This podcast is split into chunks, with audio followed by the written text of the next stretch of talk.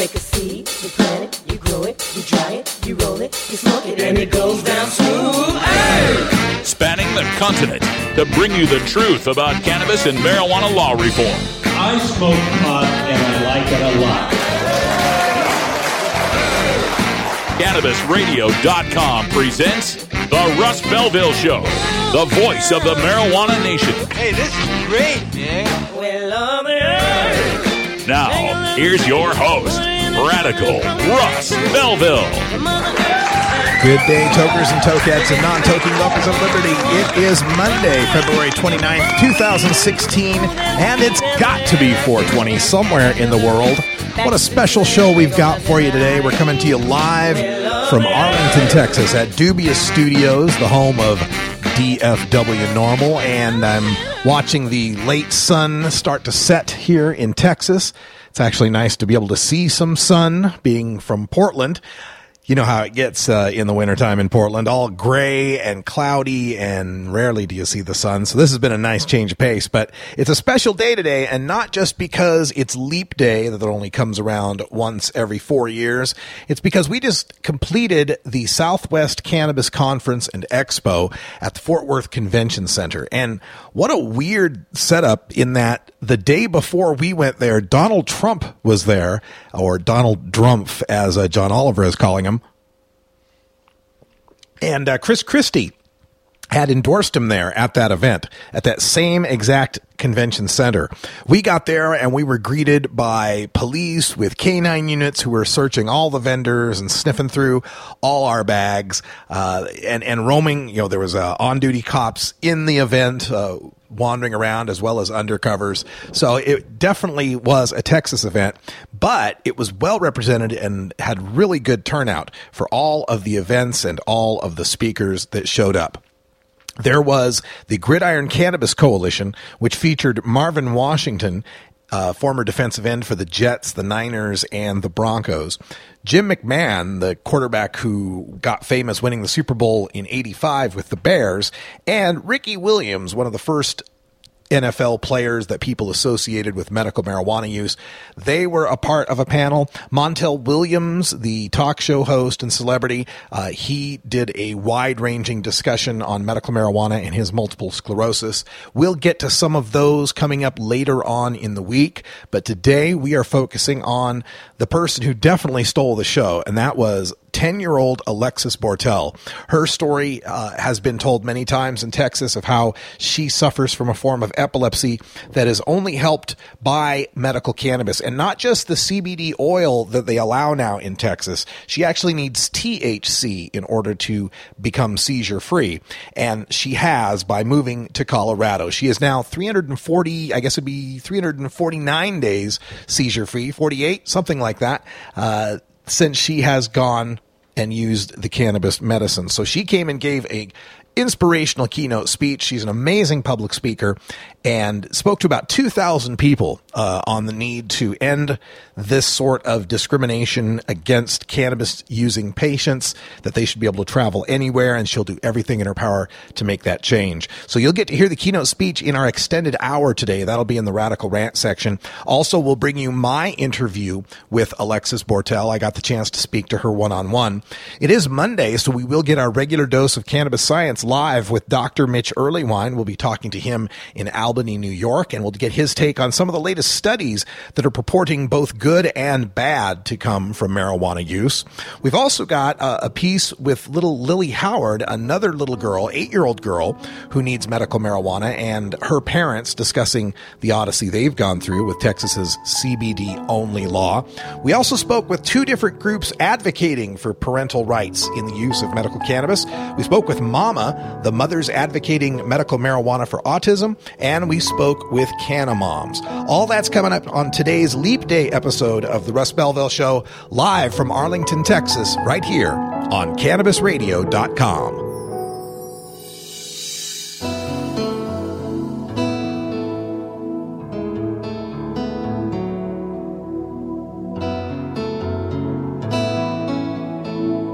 This is the Russ Belville Show on CannabisRadio.com.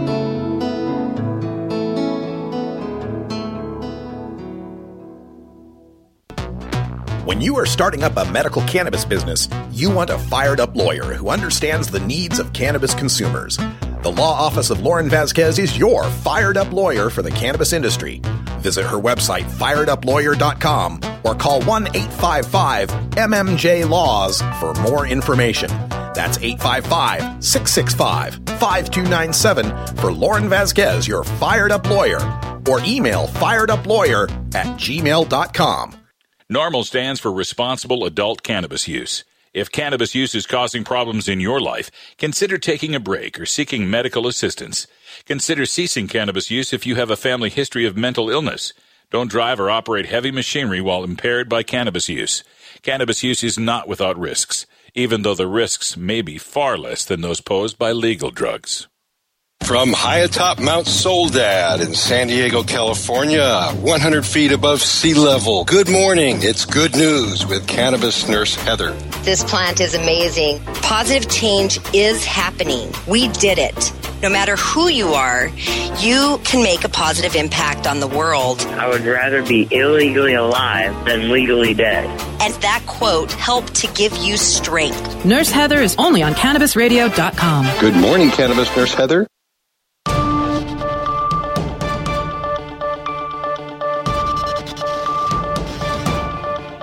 It's time for the Cannabis Radio News. Covering the latest headlines in consumer cannabis, medical marijuana, and industrial hemp. Cannabis Radio News is now available exclusively at CannabisRadio.com. Now, your marijuana headlines in 4 minutes and 20 seconds. This is Cannabis Radio News. This is your Cannabis Radio News for Monday, February 29th, 2016. A strong majority of Canadians agree with the Liberal government's plan to legalize marijuana, and half of them feel users should be able to grow their own pot at home, a new Globe and Mail Nanos research poll has found. Justin Trudeau first promised in 2013 to legalize marijuana, a drug that has been prohibited in Canada since 1923. The poll of 1,000 Canadians found that legalizing marijuana is supported or somewhat supported by 68% of the population. British Columbia leads the way with 75% overall support for legalization, while the plan has only 55% support in the prairies.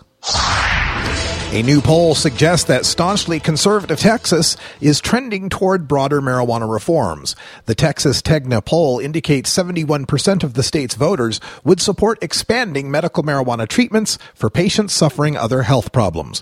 Another 19% oppose the idea, while 11% aren't sure. Even Republicans, by a margin of almost 71%, support marijuana uses for medicinal health reasons.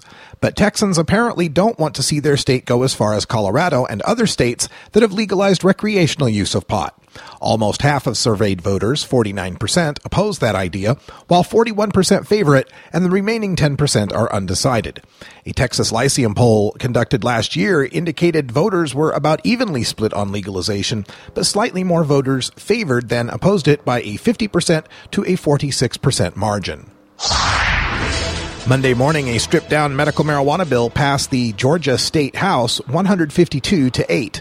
The bill opened up a cannabis oil treatment to a larger group of patients by adding six conditions to the list of allowed illnesses and diseases on the current bill. But the legal growth of medical marijuana in Georgia, the key piece of this legislation, was slashed out of the bill last week amid concerns by Governor Nathan Deal and state law enforcement. Florida seemed one step closer to opening up its medical marijuana to the terminally ill, but now there's serious doubt. The state has yet to dispense medicine associated with a law passed in 2014 that allows seizure patients to take a low THC medical marijuana. A bill that would have allowed some terminally ill Floridians to use medical marijuana was ready for a full vote from the Senate last week, but it hit a major speed bump. Supporters hope legislative, legislative inaction means a constitutional amendment allowing medical marijuana passes in November. A similar amendment was narrowly defeated in 2014. The House's version of the bill effectively affecting terminally ill patients is ready for a full vote from that chamber. The Las Vegas Paiute tribe announced plans Monday to jump into the Southern Nevada medical marijuana business. The tribe partnered with medical marijuana production company Ultra Health, which operates seven other facilities in New Mexico and Arizona. The tribe and its partners broke ground Monday on a 4,000 square foot dispensary on their lands near downtown Las Vegas. The plans also call for an 86,000 square foot production facility and a second 10,000 square foot dispensary on the Snow Mountain Reservation on the northern edge of the Las Vegas Valley. Last week, the Vermont Senate approved a bill that would legalize marijuana for recreational use in that state, authorizing the licensing and regulation of commercial producers and retailers. Unlike three of the four legal marijuana states, it would not allow home cultivation. A recent Vermont Public Radio poll found that 55% of Vermonters support legalization with just 32% opposed.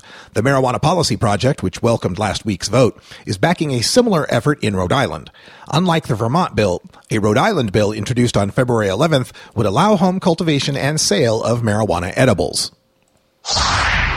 Struggling cities take note. A county conducted survey shows Pueblo, Colorado's commercial construction industry is, quote, clearly being driven by the burgeoning cannabis industry, end quote.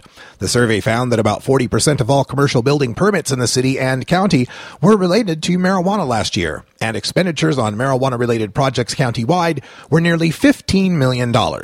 Quote, most everyone I come into contact with in commercial real estate is getting business from the cannabis industry, from realtors to engineers to contractors, end quote, County Surveyor Randy Reeves said in a statement. This has been your Cannabis Radio News for Monday, February 29th, 2016. I'm Russ Belville.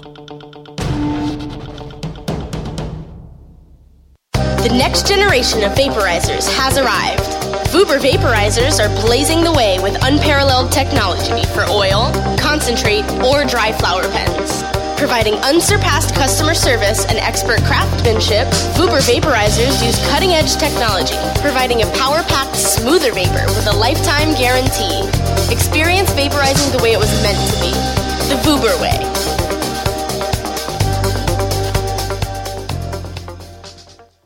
This is Cannabis Facts from Robert Platshorn's TheSilverTour.org, supported by our donors and Hemp Inc., poised to lead America's hemp revolution at hempinc.com. In 1937, the second most prescribed medicine, marijuana, was banned. It wasn't about marijuana. The paper, oil, and chemical industries lobbied to end hemp farming. No longer labor intensive, an acre of hemp produced more quality paper than four acres of trees. Plastics and fibers could be produced from a plant. Hemp can even produce 10 times the energy of today's ethanol. As marijuana prohibition ends, many states now allow farmers to again grow hemp. This was Cannabis Facts from thesilvertour.org, an educational nonprofit supported by our donors and Hemp Inc., a public company poised to process America's hemp crop at hempinc.com. With over six years of experience in the industry, New Era CPAs is one of the nation's leading cannabis accounting firms, helping hundreds of growers, dispensaries, and ancillary companies with their tax, legal, and business strategies. New Era CPA's offices cover the West Coast from Seattle to San Diego, and their skilled team is always available to help you take your business to the next level. Visit neweracpas.com for more info and set up a consultation. Welcome to the new era. Every strain, every sale, every medical study. Keep it right here on the Cannabis Radio Network. The world of cannabis is evolving at a frenetic pace. The Russ Belville Show gets behind the headlines to take a deeper look at breaking news in our Cannabis Focus. Today in the Cannabis Focus, we're taking a look at the Southwest Cannabis Conference and Expo. It was an amazing event, especially considering the location here in Fort Worth, Texas, deep in the heart of red state prohibition. And one brave little girl made a trip back from Colorado, where she can get the medicine that keeps her seizure free, back to her home state of Texas to deliver a knockout speech that we will be bringing to you in the Radical Rant segment. So make sure you stay tuned for that. But before she got up on stage for her speech, I got the chance to speak to her one on one. This is my interview with 10 year old Alexis Bortell. Radical Russ here at the Southwest Cannabis Conference and Expo, where I am so pleased to be sitting down with the rock star of the show so far, Alexis Bortell. Hi, Alexis. You just delivered probably the most bombshell speech I've heard, and I do these events a lot. You had numerous standing ovations. There had to be a couple of thousand people listening to you. How'd that make you feel? Were you nervous? I was nervous at first. It was a lot of work just studying the speech itself. Yeah. But um, it was actually really fun. Was this your first time doing a big speech like this? Um, I had one other speech like this. Um, it was in DFW. It was just, except it was outdoors. Okay. And have, has anyone ever told you that you're really good at this? Like, I, I speak for a living and I have no advice for you. You did such a great job. Is this something you want to keep doing? Yes, I want to keep doing this because that's my talent. Like, I can speak in front of many and just go blank. You do have a great talent for that. In fact, you even uh, mentioned that you weren't going to stop your mission even if you had to become governor someday. Do you think you might go into politics? I may. I have no idea. You might. That would be something interesting, I think. Uh, you also uh, gave a mention to a, a friend of yours who's a friend of mine as well, Vincent Lopez, who left us uh, last year. Um, do you think Vincent was watching? You think he's proud of what you've been doing? I'm sure Vincent was watching, and I think he's really proud. Can you tell us about some of the other kids uh, that you're trying to help out with Team Alexis? You mentioned a couple up uh, up there on your speech. Um, some of the kids, just like And all the other patients, they had seizures or other disabilities as well, and they needed cannabis. They were refugees themselves. Now, your use of medical cannabis, you mentioned how you know Texas has this law that has low THC and high CBD. That didn't work for you, did it? No, because um, I need a higher THC level, 15 to 1. Mm-hmm. I'm pretty sure. And Texas is a law only allows a certain amount of THC. Yeah, that's right. And so you moved out to Colorado where you can get, you know, whatever levels that you need. And you mentioned how many days you've been seizure free now? 346. You are what? 20 days away from a full year or something like that? Around that. Yeah, around 19, something like that. Pretty much a miracle. That is a miracle. It's amazing. And what was it like for you trying to go to school when you had to worry about seizures all the time? Um, I had a lot of tardies. I had to the nurse's office practically every day. Did it hurt your grades any? Yes, it hurt my grades because sometimes I would miss tests. Yeah. And now you've been almost a year seizure free. How's school going now? School now, it's way better because I have way less tardies. Um, I hardly go to the nurse. That, that's great to hear. Uh, so obviously, you want to come back home to Texas, right? Yes. And you miss a lot of friends and family here. Yeah, that's that's got to be tough. So the only way you get to come back is if these legislators fix this law. So what do you tell them? How how do you convince some of these people that are scared of it that they need to change the law? I convince them by just saying my story, just saying like how it helps many people and it's illegal in most places, and we need to fix that. You know, a lot of these legislators and some people are just afraid when they hear the letters THC. They think of the people who smoke joints and get high. Is it? It's nothing like that for your treatment, is it? You don't get any sort of weird feelings from it, do you? No, um, it's medical. As far as I know, um, medical, just the THC part of it, it's basically what helps most people. And it's uh, in an oil form, right? That you're taking this. Yes. Oh, excellent. Uh, so you continue to fight with Team Alexis. We've got to get these legislators to change their mind. Uh, I heard your plans coming up now are going to be coming to the legislature quite often, right? Tell tell folks about what you're going to be doing here. Um, so I'll go, every once in a while I'll come back and forth from Colorado to here to talk to legislators about how this amount of THC won't help. We need a higher amount of THC. And is it n- not just for kids that have seizure disorders, like other disorders as well? Yes, like cancer and many others. Yeah, Crohn's disease. There's all sorts of things that it could help. Um, when you talk to other little kids, uh, other kids your age in school, I mean, do you talk to them? Do they know anything about this? Is this weird to them? Here in Colorado, I haven't told too many people. Yeah. Um, but in Texas, pretty much the class knew, and I think it was kind of weird for them. Just Yeah, to, to trying to figure out, you know, you're having this disability, you're having these seizures, and wow, here's something that helps. It's got to be frustrating to to think that, like you said in your speech, you're 10 years old, you figured this out. How come the adults can't figure it out? um, they just need research. That's all. It, just that's all it comes to. Does it feel strange to get so much attention to have so many people like after the speech everybody wants to take their selfie take their picture with you. Do you feel like a like a celebrity like a rock star a little? Yeah. Yeah? You get the the special back room the green room with the chips and the sodas and all these cameras pointing at you? Kind of fun huh? Yes. All right. Well i think you are doing great work and so much that so much good that you're bringing to this because i think a lot of adults when they hear it from adults like me they may not they may think i have some sort of trick up my sleeve. I'm trying to trick them obviously you're not trying to trick anybody. Thank you so much for what you're doing. And, and do you have any like uh, emails or websites or anything like that to tell people about for to help you out? Yes, um, teamalexis.org. It's basically a Facebook site. Um, it's just about like uh, how it's been going and how it, medical cannabis can help others. That's amazing. Alexis, I know you are going to get this law changed in Texas, and a lot of people will have a, lot of gratitude for you uh, for helping them out because, like you said, you have this talent to speak for people, and a lot of people don't. A lot of people are afraid to speak out. So, congratulations and great work with everything you're doing. Thank you. Thanks for talking to us. I'm really honored. I appreciate it. Have a great show. All right, folks, we'll be back with more from the Southwest Cannabis Conference and Expo right after this.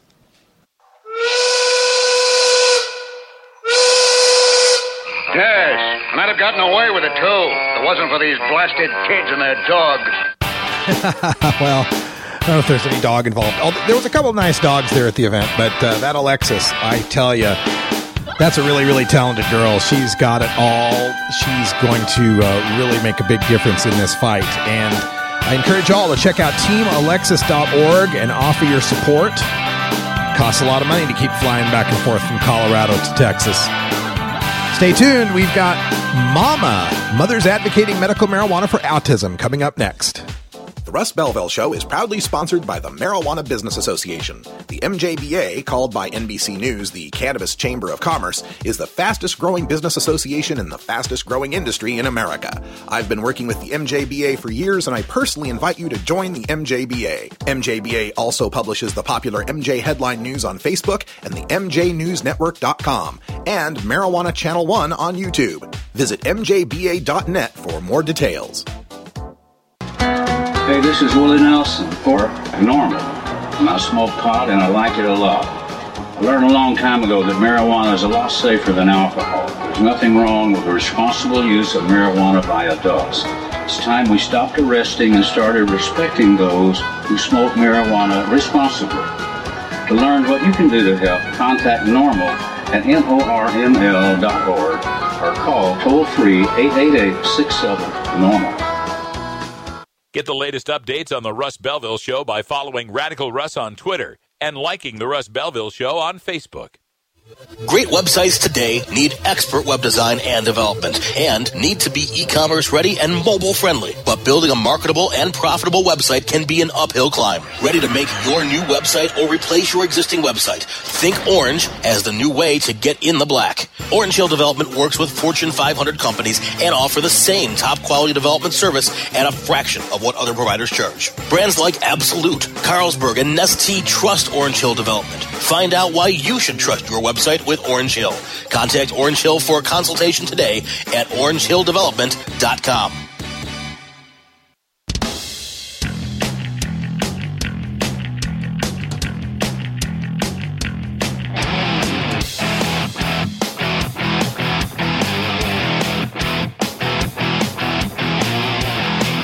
Activism begins with ACT. The Russ Belville Show features the stories of hardworking grassroots activists working for an end to prohibition in today's activist agenda.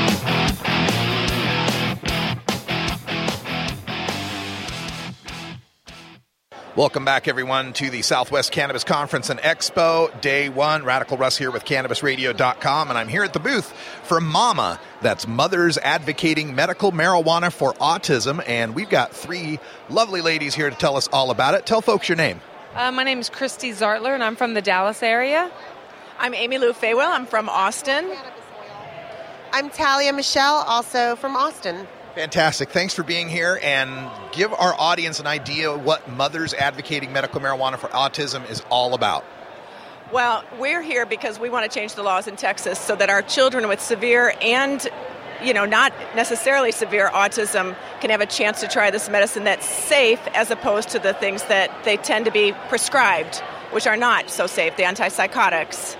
So, and we know that there are success stories in all the states that have legal cannabis, and we'd like to get some of that here. One of the uh, first mothers I ever interviewed on this subject was uh, Mieko Hester Perez, and her and her son uh, got great relief from this. Are you all mothers of au- autistic children? Yes, we are. Yes, we have teenagers. I have a 16 year old. Mine's 16. My daughter's 16. And my son is 10. Okay, so being that you're all here in Texas, it's got to be pretty scary uh, dealing with this situation here. Well, we're we're trying to change the laws. It's not scary if you don't break the laws. So, but we are trying to change them because our kids need it. That being said, I think for a lot of parents who really feel that they have no other alternative at this point, it is scary. They are committing felonies. We don't advocate for that. We're not encouraging families to do that. But certainly there are families out there right now who are committing fel- felonies. It is scary for them, and they shouldn't be put in that position to have to choose between committing a felony or saving their child's life. It's not right. Sometimes the choice being made by parents is to abandon Texas and go to Colorado. Do you know any parents that have done that? Absolutely, yes. We know several. There's a family we're working with now that moved from Oklahoma to Colorado. Certainly, Alexis, she's uh, uh, not autism, epilepsy, but they've moved to Colorado. That's a very well publicized story. But these families are very vulnerable. A lot of them are bankrupt from medical treatments. They don't have the money, they don't have the familial supports in these other states. They shouldn't be forced to leave their state, their family, their jobs, their homes. They're already vulnerable enough as it is.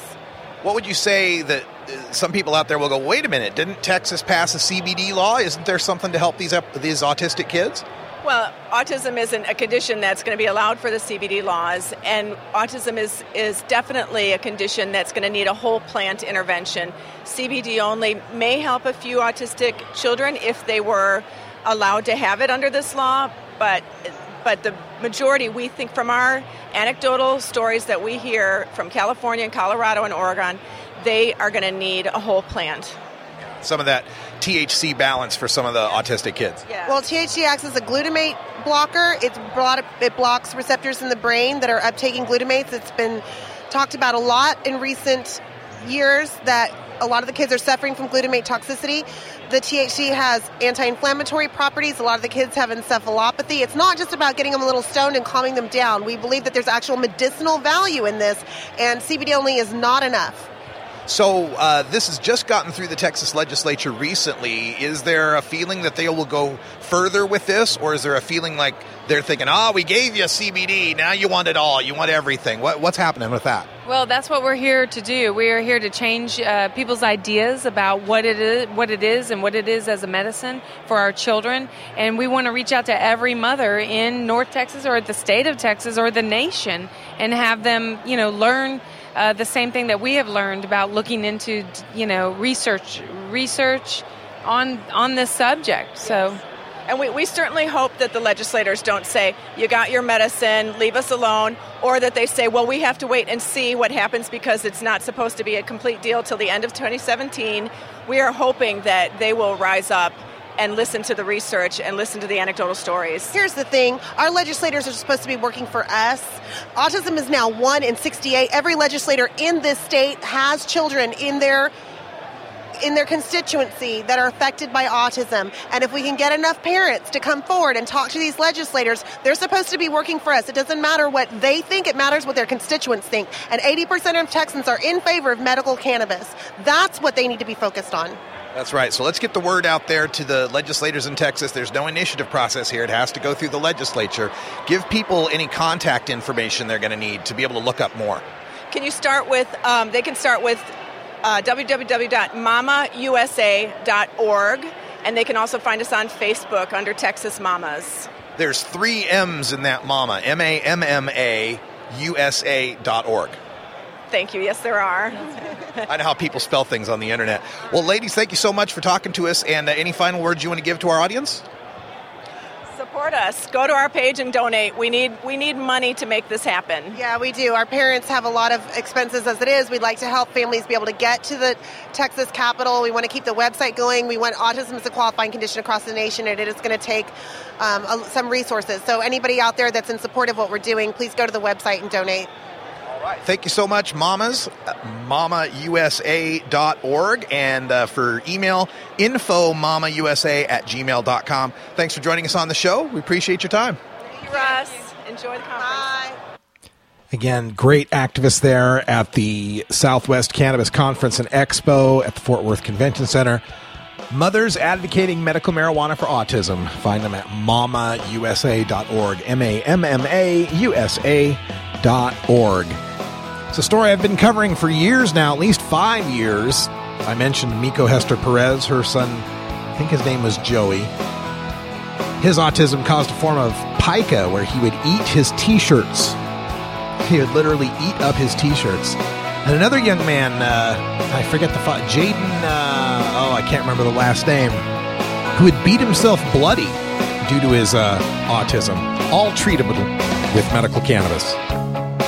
We got Dr. Mitch coming up next in Cannabis Q&A. Stay tuned.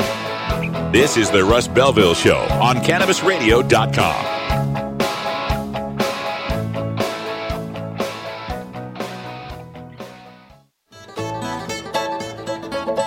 Don't want to spend money on a night out, but don't know what to do other than watching TV or playing video games? Consider playing guitar, bass, banjo, or mandolin. The instrument will give you hours of entertainment with friends with minimal expense. Stop by the Fingerboard Extension downtown Corvallis at 120 Northwest 2nd Street today or check out its inventory on the web at fingerboardextension.com. You're not high. You're listening to the Russ Belville Show on CannabisRadio.com. The Supreme Court is wrong on the Second Amendment. Okay, maybe you're high too.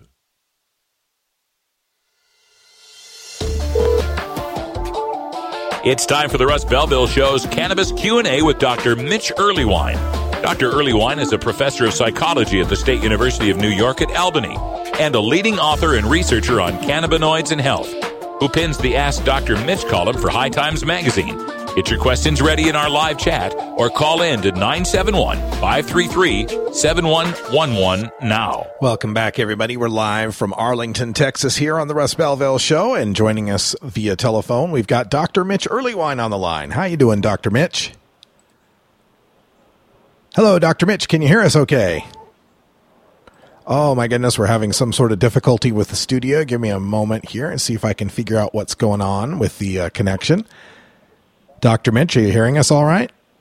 Apparently not. All right, let me take a break and we'll see if we can get this figured out on the technical side of things. We'll have Dr. Mitch back on the line here in just a moment.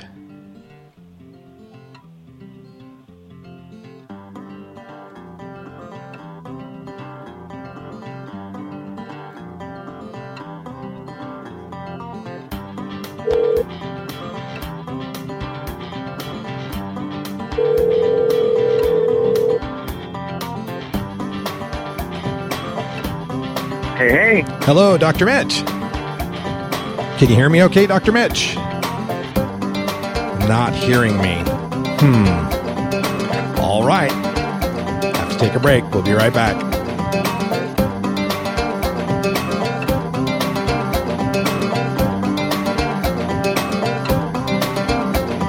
This is the Russ Belville Show on CannabisRadio.com.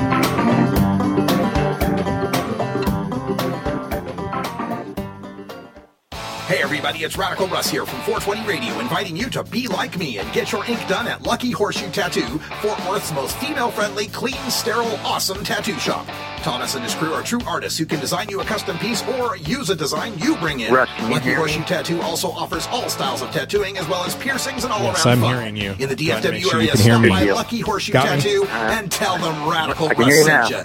Trust me, it'll feel awesome.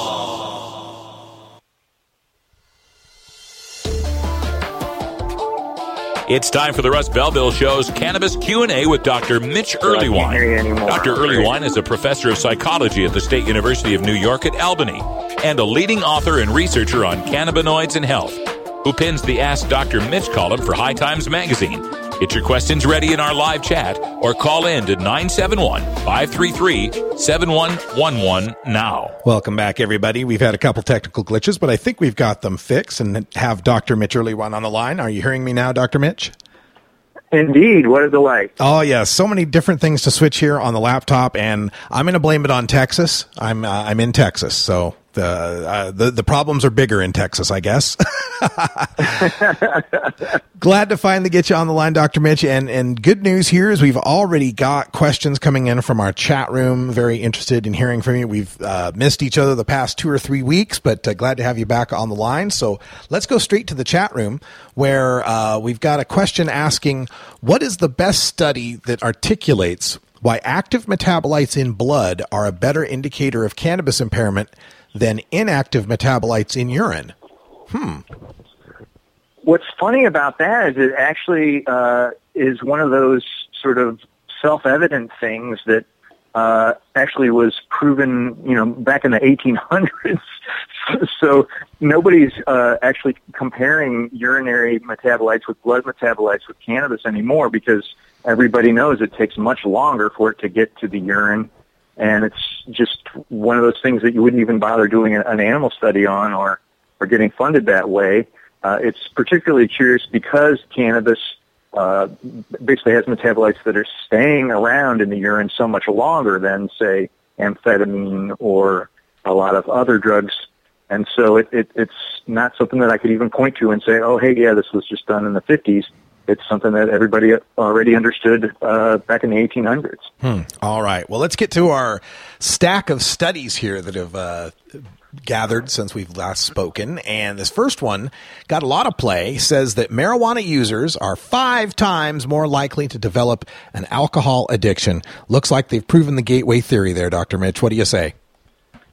Well, it's so funny because it's actually kind of backwards in the, in the moving back in our usual gateway order where alcohol is supposed to precede cannabis use.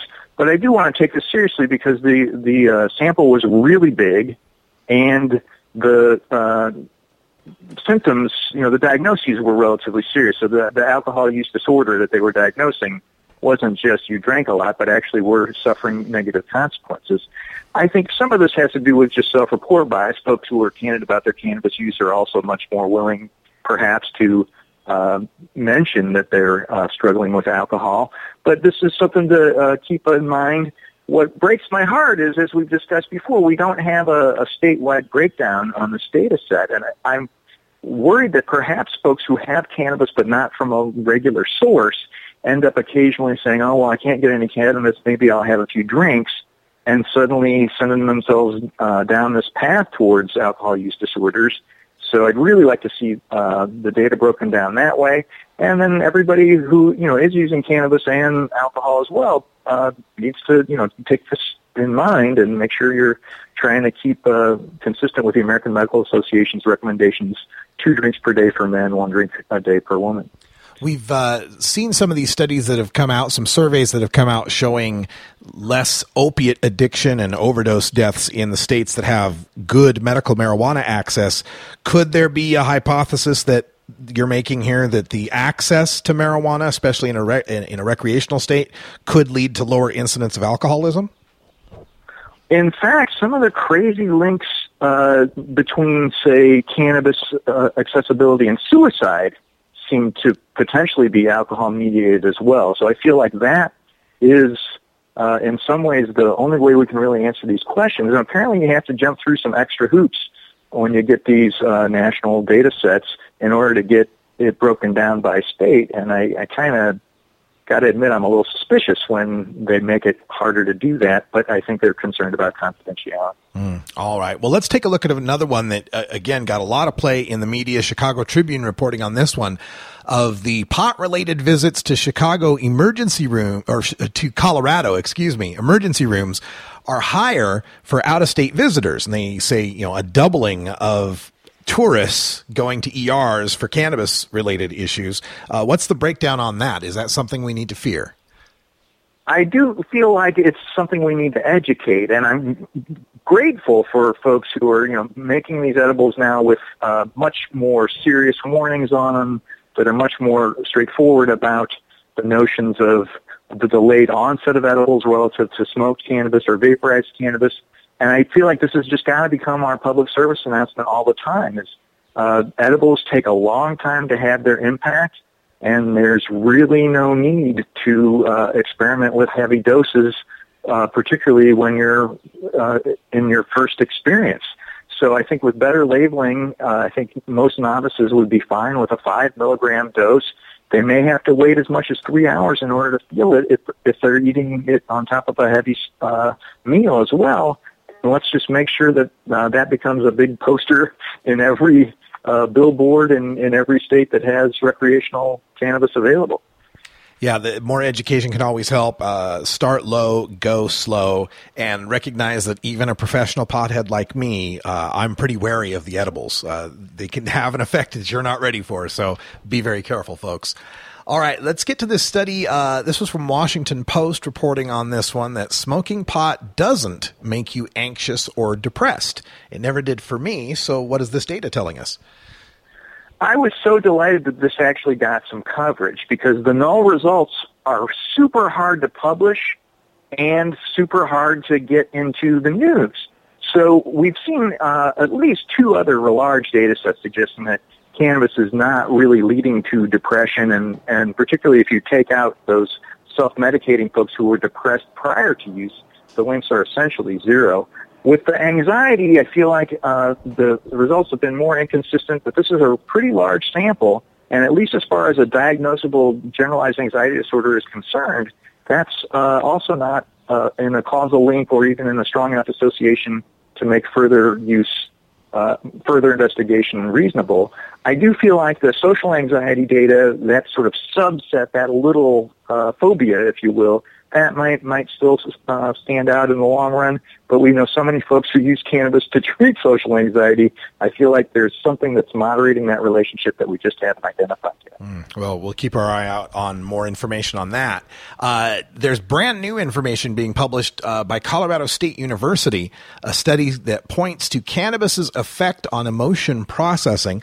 And like I said, it just came out today. I haven't dug deeply into it, but it seemed to say that uh, us regular cannabis users have a harder time identifying emotional states in others, kind of an emotional quotient thing. Uh, have you gotten a chance to look into this?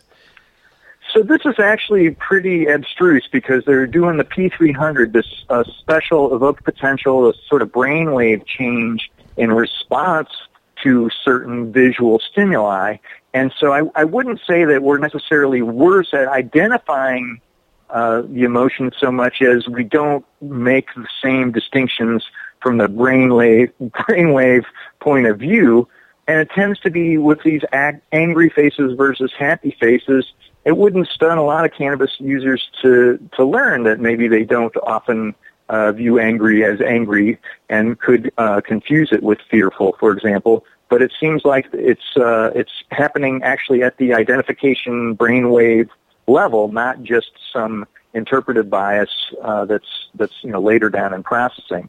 I don't think this is the kind of thing that's going to uh, make folks go crazy, but I do feel like it, it does sort of explain why folks who are in a state where they might need to be paranoid might uh, not show the cautions maybe they should. There's another study being reported that says there's been no increase in problematic cannabis use even after these states have legalized. Uh, is this data we can rely on? So Richard Grucza is the uh, main author on this, and I actually uh, should have something going up on Cannabis Radio with him in the next day or two, where we'll really get into the nitty gritty on this. But somebody previously had suggested that cannabis use and cannabis use disorders had doubled since 2002. Right. He points out that it may be anomaly related to the way these interviews are performed, and that's face to face. What a surprise! It's harder to, uh, particularly in an illegal state, uh, say to an interviewer you've just met right in their face, "Yes, I use cannabis," uh, even if you do. Gotcha. So they may have been underreporting it in the past, and now are just more honest about it now that it's legal. I think that's the case, and I think these other data sets that are showing uh, less of an increase maybe because they've been using this computerized version all along, and so the mm. the o- older data suggested things were uh, higher and potentially more realistic. Hmm. All right. And finally, we've got a study warning uh, that Kevin Sabet's worst nightmare could come true. The pot industry could become the next big tobacco. It cites the ability of big industries to be able to write their own rules in regulations, uh, and not just in alcohol or prescription drugs, pretty much all of American politics. Uh, what do you make of this particular study? So I don't want to uh, just toss it aside because Stan Glantz has done some great work as far as tobacco problems have been concerned, and I feel like some of the warnings he's talking about once you get through sort of the hubbub are actually pretty reasonable. If you want more warning labels on marijuana products, I'm I'm completely fine with that to tell you the truth as long as they're truthful. So uh, you think about the United Kingdom and how you know, a pack of cigarettes there literally says smoking chills in great big letters, right? And so I wouldn't mind a, a thing on edibles saying, you know, this will get you really stoned. I, I, I think if, you know, that's the kind of, if that's the kind of warning label he wants, by all means, that's completely fine. But I just don't want these exaggerated, ridiculous ones. So, you know, the notion that marijuana is a gateway drug is not consistent with the data. I wouldn't want that on a, on a warning. And I think he's you know concerned that uh, big tobacco really did sort of ram tobacco down our throats. But we're talking about a very different plant here, and I'm, I'm happy to uh, have safety and testing standards uh, become you know industry codes, if you will. But uh, I think the the bluster around making these points uh, tends to dilute uh, the fact that there's really not that much he's asking for. You know, we have that uh, rule in Oregon with our products that they have to put in a little piece of paper with uh, a warning on it that says that you know this could be bad for pregnant women or nursing women. And uh, last we've talked on this is it's kind of inconclusive. Is it is it right for them to err on the side of caution and over warn about these things that we're inconclusive about? it's funny because I, I feel like that's kind of unfair. Um, and so if they use the may and the might kind of words and, and those pregnancy data, there is that one longitudinal data set suggesting uh, higher ADHD, but they didn't control for ADHD in the moms, right? So it's all this sort of amorphous confusion.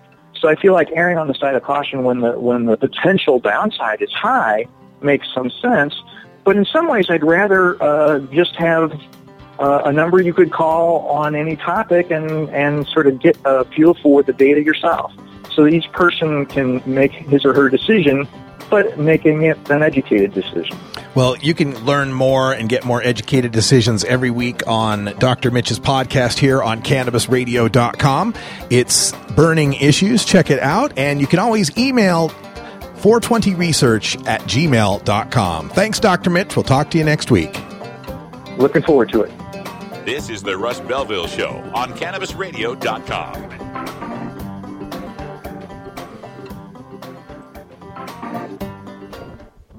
Earn your PhD in THC monetization with CannabisRadio.com. Don't be late.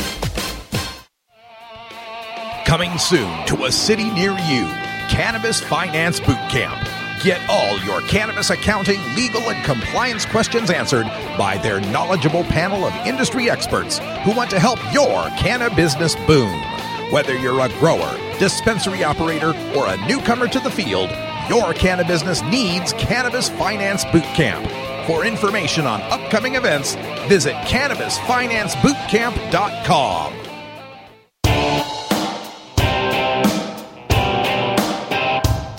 must wage what I have called total war against public enemy number one. I support a change in law to end federal criminal penalties for possession of up to one ounce of marijuana.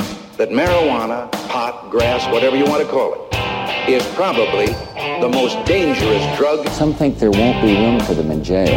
We'll make room. I experimented with marijuana a time or two, and I didn't like it and didn't inhale. One major responsibility is to encourage people to use less drugs. Entirely legitimate topic uh, for debate. Radical Rant. And now the star of the show from the Southwest Cannabis Conference and Expo, Alexis Bortell. She is a Texan. She comes from a wonderful family. Unfortunately, she's been exiled to Colorado in order to treat her seizures with whole plant medicine. But she's here today to speak on behalf of many patients here in Texas. And we're very fortunate to have her. Ladies and gentlemen, may I present Alexis Bortell.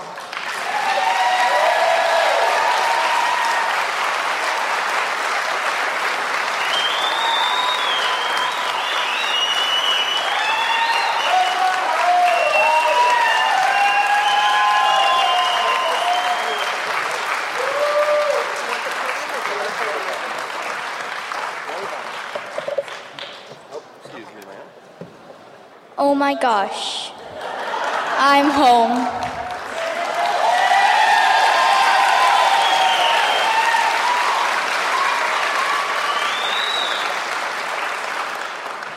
My name is Alexis Bortell, and I am a Texas medical refugee living in Colorado, but I am still a Texas girl.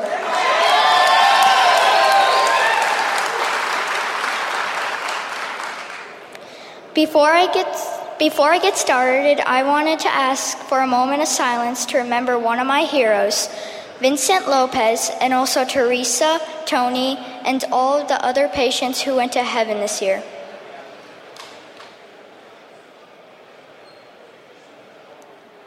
Thank you. Okay.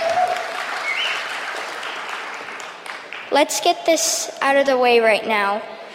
Yes, I am probably the only kid standing in Texas right now who can say in front of thousands of people that I use medical marijuana every day, and my Republican parents are proud of me.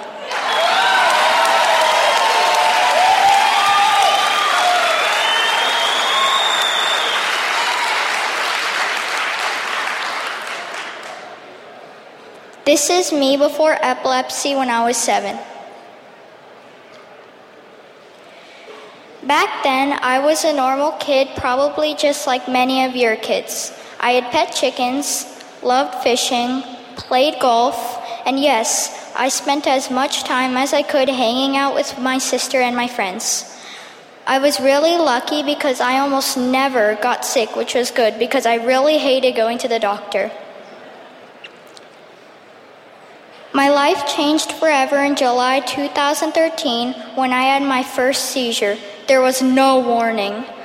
I remember being tired that night, and so I laid down on the couch to take a nap while mom and dad folded clothes. The next thing I remember is kind of blurry. I remember seeing Avery crying and yelling, Wake up, Alexis. And then I saw my dad reaching down before everything went black. When I woke up, I was in a hospital bed. Dad was talking to a nice lady doctor who said they couldn't help me at her hospital, but they were sending me to Dallas Children's where they probably could help me. In the hospital, they stuck me with needles, put me in a tube that made loud banging noises, and then stuck a whole bunch of funny wires on my head that smelled terrible. When I finally did get to go home, my parents told me that I had something called epilepsy, and that I was going to have to start taking medicine every day. I had never taken a medicine every day, and after a few days, I started to feel really weird. My hands and legs would shake. The blackouts happened more, and I was sleepy almost all the time. I told my parents about it, and they said it should pass in a few weeks. It never did. The fog never went away. About a month later, I started second grade at St. Joseph's here in Dallas, and it was really hard. My parent, my friends were still nice to me, but I could tell they knew something was wrong. Well, maybe it was obvious because I had to wear those wires on my head to school several times, but hey, they gave me cool backpacks, so it wasn't all bad. My doctors told me until we got the seizures stopped, I couldn't I shouldn't ride a bike, go swimming, or even climb stairs with my classmates. Instead, I had a seizure buddy in my class who was special just like me. Except she didn't have seizures. She just needed help carrying stuff because she had crutches. Every day I would carry her book back and and make sure she and she would go everywhere with me to make sure I didn't fall, space out, or have a seizure. She was like a sister to me. I really miss her and hope she's okay. If she sees this speech someday, I just want to tell her thank you for help always helping me.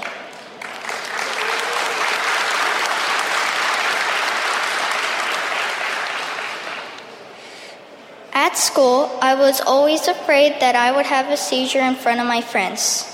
It was very frustrating because my epilepsy was causing me to go to the nurse's office almost every day. I tried so many different medicines I lost count. Every night, mom or dad would stay up all night while I slept in case I had a seizure. After a while, I could tell they were getting frustrated because the medicines and doctors couldn't help me. One thing I remember hearing my dad say to my mom was, What if we can't stop the next one? I didn't know what that meant back then, but I do now, and to be honest, I kind of wish I didn't. Finally, after almost a year, mom recorded a TV show for me and dad. The name of the show was Weed 2 Cannabis Madness by Dr. Gupta. I didn't know it then, but that TV show would change all of our lives because someday it will lead us to a medicine that stopped my seizure monster. After talking to my Texas doctor, we all flew to Colorado where I met three more great doctors. They all agreed that medical cannabis might be able to help me and that it was worth a try.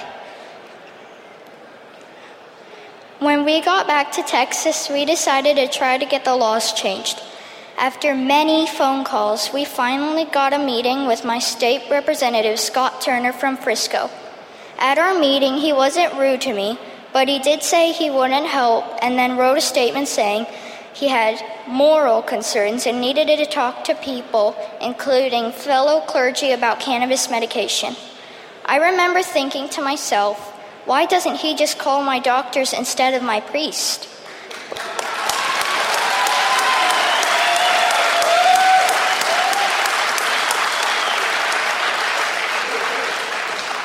But what did I know? I was just a kid. After this meeting, we started Team Alexis and kept meeting with legislators in Dallas and in Austin. I was starting to get a little frustrated until I met Representative Neistat, who offered lots of help and advice. It was so nice to finally meet a legislator brave enough to help me. He told me what I was doing was great and that no matter what happens, I should never give up.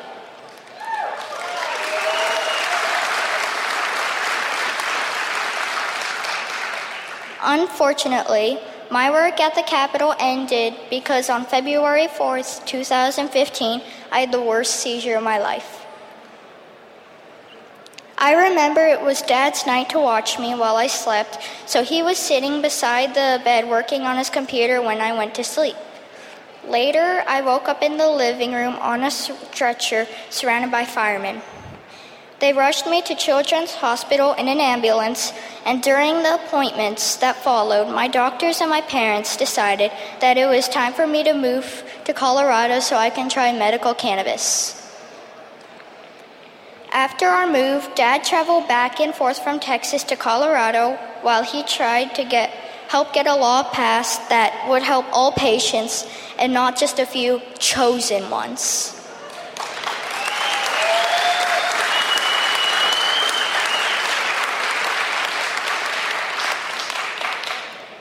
On March 4th, 2015, I finally got my first treatment of Haleigh's Hope cannabis oil. I have to say, it wasn't what I expected. With all the arguing in Texas, I thought it was just I thought it was going to be a big deal, but it turns out it was just a brown oil in a glass bottle that smells like a skunk.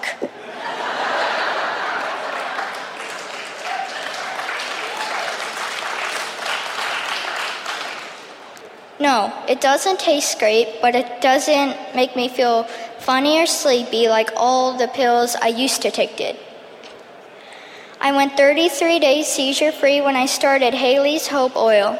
I got the flu and had a seizure on day 33, which was a bummer, but hey, 33 days was much better than the, than the old three day record I had on pharmaceuticals.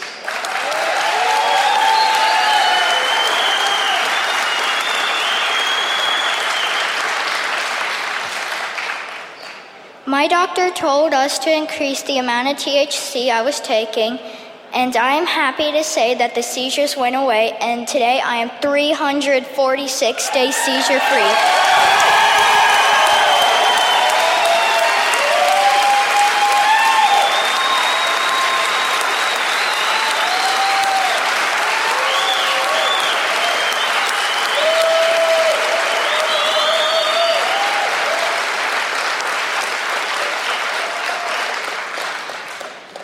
Using only THC and Haleigh's Hope. That's right, no more pills.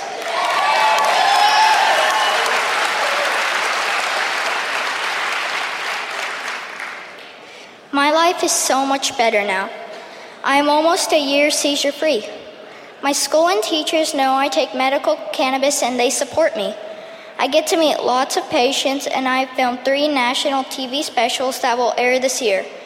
But most of all, I can do all the fun things I couldn't do in Texas. I can ride a bike almost every day, but the coolest thing is that I can finally go to sleepovers at my friends' houses. So far, I've been to four, and it's amazing.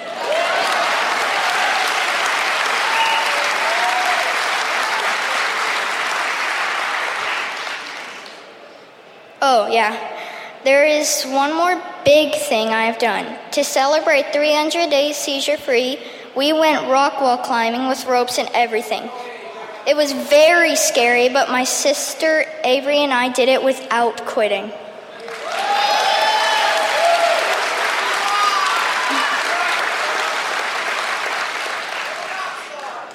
I never thought I would make it a year without a seizure, but now it looks like I might. If I do, I need your help. I really want to go to Disneyland, but it isn't in Colorado, so I need all of you to help me convince mom and dad to take us.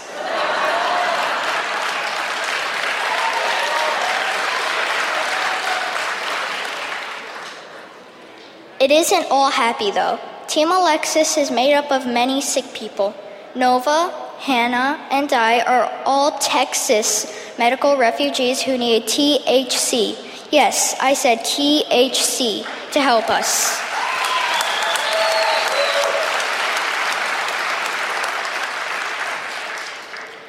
Texas's low THC law won't bring any of us home, and we need all of your all of you to remind your legislators of that.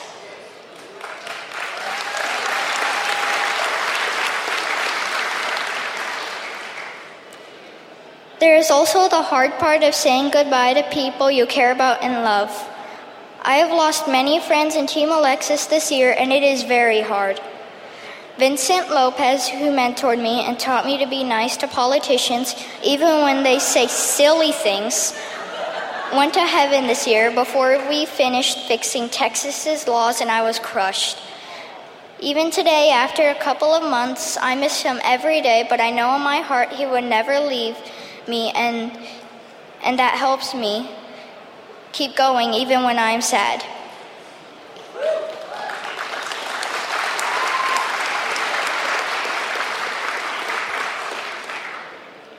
I went to Austin to go to his funeral, and several people told me they were sure I would finish his work. Vincent, if you are listening, I swear we will finish your work even if I have to become governor someday.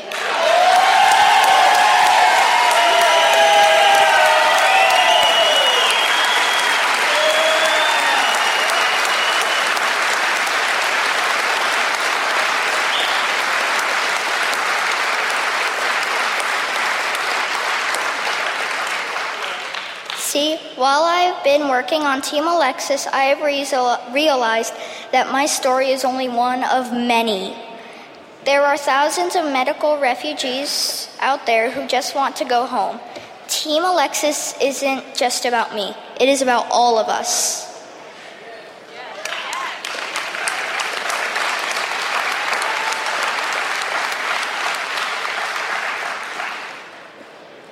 I say that every patient matters a lot because it is true. I am no more special than anyone else, and epileptic pa- patients have no more, no more right to medical cannabis than any of you.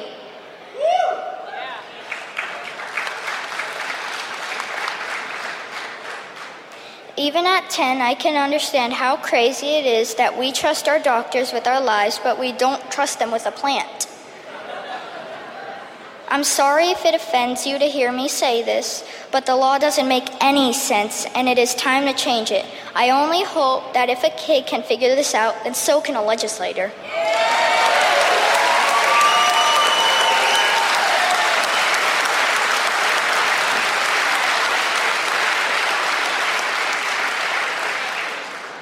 Before I go, I want to send a message to all Texas legislators and Governor Abbott. I know you thought passing a low THC bill would bring the refugees home, but it won't, and it probably never will. I will be making many day trips around Texas and to Austin as Team Alexis prepares for its next, next session. I will keep calling you and hope to meet you all. Without your help, I will never be able to live in Texas again, and neither will my refugee friends. Think about it. What if I were your daughter or granddaughter? Would you help me then? Also, to the many people here who are on our team, I want you to know that I appreciate everything you do to help us. Only by working together will we finally end Texas's war on patients, and trust me, together we will end it.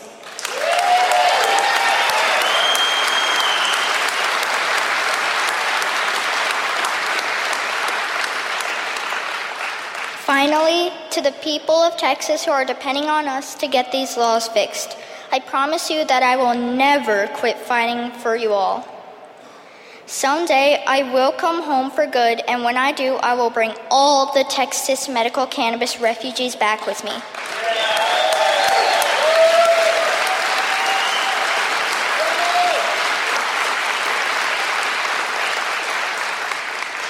Texans, remember, our fight is not over. It has just begun, and I will not hide. I, I love you all, and I will see you again very soon. Thank you.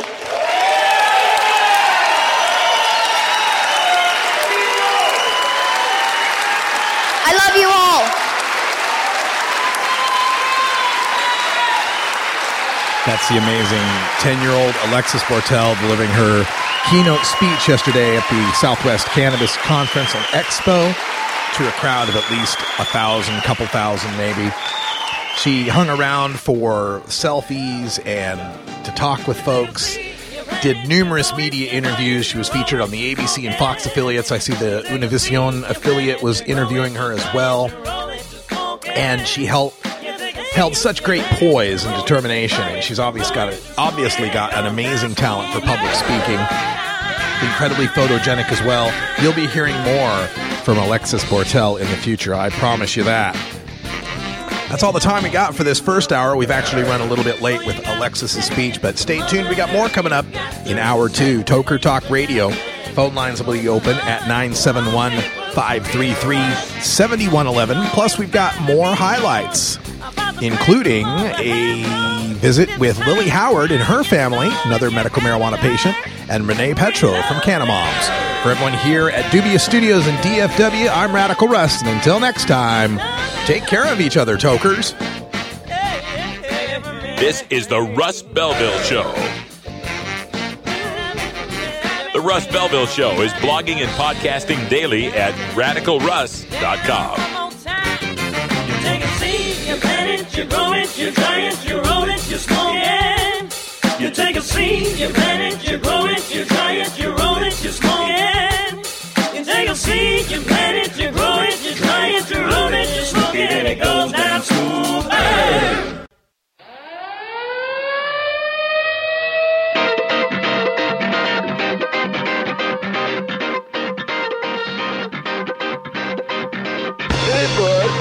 Now it's time for Toker Talk Radio, the voice of the marijuana nation. What are you people? On dope? Or you can toke. I inhale uh, frequently. Or you can talk. I experimented with marijuana and didn't inhale. Or you can toke and talk. 10 federal criminal penalties for possession of up to one ounce of marijuana. While we talk about toke on Toker Talk Radio. So, by the way, when it comes to pot, you know, if you're 40 years old, you live in a log cabin in Oregon, you got 12 giant pot plants in your backyard, have a ball. Live from beautiful Portland, Oregon at Rolla J Studios. Hey, Get that cannabis. Plus your calls live at 971 533 7111. They're walking on their pants with their cap on backwards, listening to Enema Man and Snoopy Snoopy Poop Dog. What's to keep somebody from getting all potted up on weed and then getting behind the wheel? Gateway theory doesn't work. It's a reality. Holland, is it real? Don't tease me. We're locking up people that take a couple of puffs of marijuana, and, and the, the next thing you know, they got 10 years. And now, here's your host, the guru of ganja graphics, the sultan of sativa statistics, and the worst nightmare of a reefer mad prohibitionist. A polite, perspicacious, productive pothead with a propensity for PowerPoint. Radical, Russ Belville. All right, welcome back, Tokers and Tokettes. It's 6:10 p.m. Central Time. Sun's starting to go down here in Arlington, Texas. I'm at Dubious Studios, the headquarters of DFW NORML, where our very gracious hosts here have allowed us to set up shop to do the Russ Belville show. We just completed the Southwest Cannabis Conference and Expo. That was held at the Fort Worth Convention Center, and my playlist is available now on my SoundCloud page at soundcloud.com slash radical russ. So if you missed any of what we've played for you, you can always go there to play it again and of course share it through all of your social media. And we just finished up playing the speech from Alexis Bortell, the 10 year old medical marijuana patient, the refugee who had to leave Texas, make her way to Colorado so she can get the THC she needs to stave off her epilepsy. She's now something like I don't know, 17, 18 days away from a year seizure free, thanks to that medicine. And a point was brought up in our chat room. We got a great chat room out here at cannabisradio.com. If you're listening on the page, just uh, click on the the player. There's a little looks like a cartoon balloon. It'll be waving at you. You click on that, it'll open up a separate page so that you can get into the chat room. And in our chat room, a point was made. Uh, one of our chatters said um, they aren't voting against her; they're voting against the skateboarder at the rap concert. For every one of her, there are 100 making the movement look bad. And I get the point, and I've actually made that point many times. In and it's interesting because today I got the chance to meet somebody, a uh, Texan who's very conservative, and I got I was just making small talk with him, talking about d- this and that, and you know, dis, uh, disagreeing with him on the fact that America is not the number one nation in the world, statistically speaking, unless you're talking about prison population or military spending. And that's about it. but regardless, it was very interesting because we got into dis- discussions of politics, and he's an affable guy, great to talk to. But uh, we got into this discussion of how I, I agreed with the point that's being made here in the chat room because I can understand Texas mentality. I came from Idaho and I understand that mentality, and that is people aren't so much voting against pot as they're voting against potheads. Right? It's not the it's not the the plant itself necessarily as it is the culture and the symbology and the the history that's behind it. And, you know, Leland Berger, the great attorney in uh, Portland, Oregon, coined the term cannabigotry to describe it. Now, that's exactly what it is. It's an emotional reaction to symbols. And that's why, you know, you get an Alexis Bortell up and she's going to tug at heartstrings. And, and frankly, this is why the whole CBD oil thing moved as fast as it did. Remember, medical marijuana passed in California in 1996. And it was what, 2004? Or, no, I got to say 2008 before we had 15 medical marijuana states. I'm guessing. I'm I'm pretty close though. It was late before we finally reached 15, right? They went from the first medical CBD state in Utah in 2014 to having 15 of them within a year. And that's because the position was unassailable. Uh, Little kids with epilepsy, you can see them seizing, then you can see them given this oil that does not get them high, and then you can see them stop seizing. And there's nothing involved in it whatsoever that would be useful as a recreational drug product. So it was unassailable. There was, of course, it passed one right after the other. And now there's kind of a backlash with what Alexis is saying. Is this is actually kind of a cover? Well, she's not saying this, but I'll say it. It's a cover for these politicians to be able to say, "Yep, we did something about medical marijuana. We gave you the actual medical stuff, not the stuff the hippies want." So we're going to talk about that a little more when we come back from break here, because uh, since I'm live in Texas, I'm kind of feeling it. I'll be right back after this. I'm Radical Russ. This is the Russ Belville Show on CannabisRadio.com.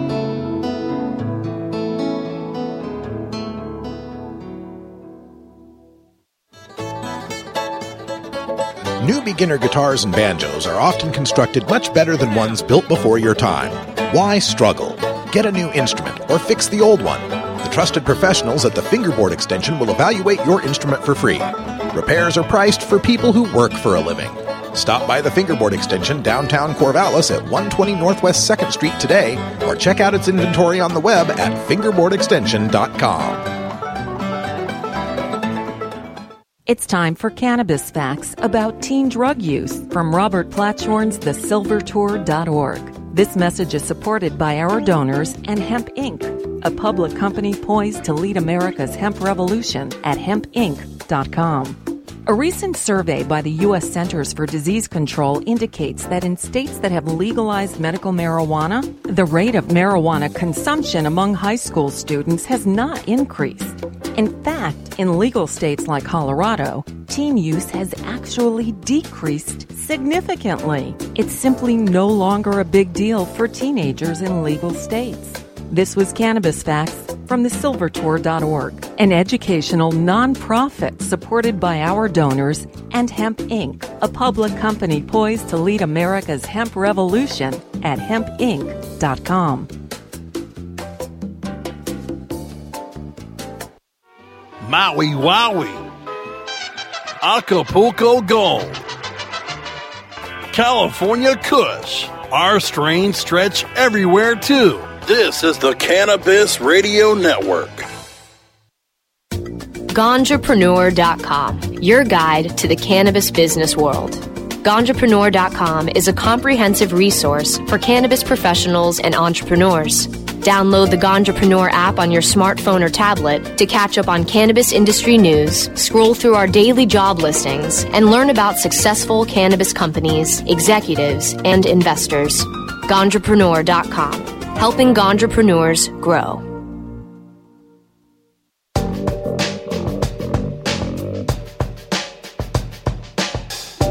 Warning hits taken on this show are larger than they appear.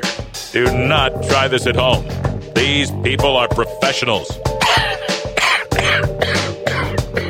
or at least they pay me to say that. This is Dan Michaels from danmichaelsaudio.com, and you're listening to Radical Russ on CannabisRadio.com. Thank you, Dan Michaels. Welcome back. We are live in Arlington, Texas, as it's getting toward sunset here. And uh, we were just discussing uh, red state attitudes toward medical marijuana. You know, this story with Alexis Bortell, a completely unassailable medical marijuana story. Little girl's got epilepsy. You give her CBD with THC, the epilepsy stops. End of story, right? That's that's easy. That's unassailable. But where it gets difficult, where it gets murky for people that are still opposing medical marijuana, is the fear that it becomes recreational, that it becomes the marijuana culture becomes a part of that. And there's an there's an element to which that's impossible to separate. See, I've always discussed how there's a marijuana iceberg. And it's like the people who use marijuana and support marijuana is an iceberg, and you only see the top 10% above the water. And that water line is prohibition. And that top 10% up there are going to be your artists and your uh, freaks and your libertines and your musicians and your activists and your advocates. And then a small part will be patients and their advocates and, you know, uh, just liberty minded activists, right? But generally, what people are going to see from that is the tie dye hippie pot weed kind of culture. But they don't realize below the prohibition waterline that other 90% down there is mostly you and me. It's mostly people that, you know, we don't have a problem with other cultures and other people, but it's not us, right? We're just hardworking people, sometimes called corporate stoners if you got a white collar career like I did, or, you know, just hardworking people in, you know, restaurants and people working in uh, janitorial, people working, you know, cubicle jobs, sales, clerks, all that kind of stuff. We just average, normal, everyday people. But we can't come out. You know, they're they're the people that can't come out because you lose your job, you lose your kids, and so forth. So the problem then is it's kind of a it's a conundrum, a paradox, catch twenty two, if you will, is that you need more of the out people to be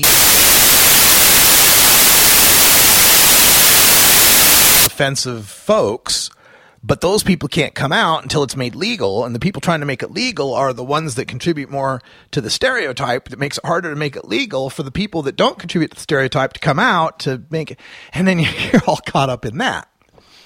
So it's never going to be easy. You can't expect the uh, the the grassroots element of marijuana reform to not want to be a part of it what it becomes is trying to leverage the best that you can leverage in the public uh, eye and in, in the presentation. Back in Portland, uh, used to work with numerous activists that they come from a long haired, tattoo, pierced kind of culture.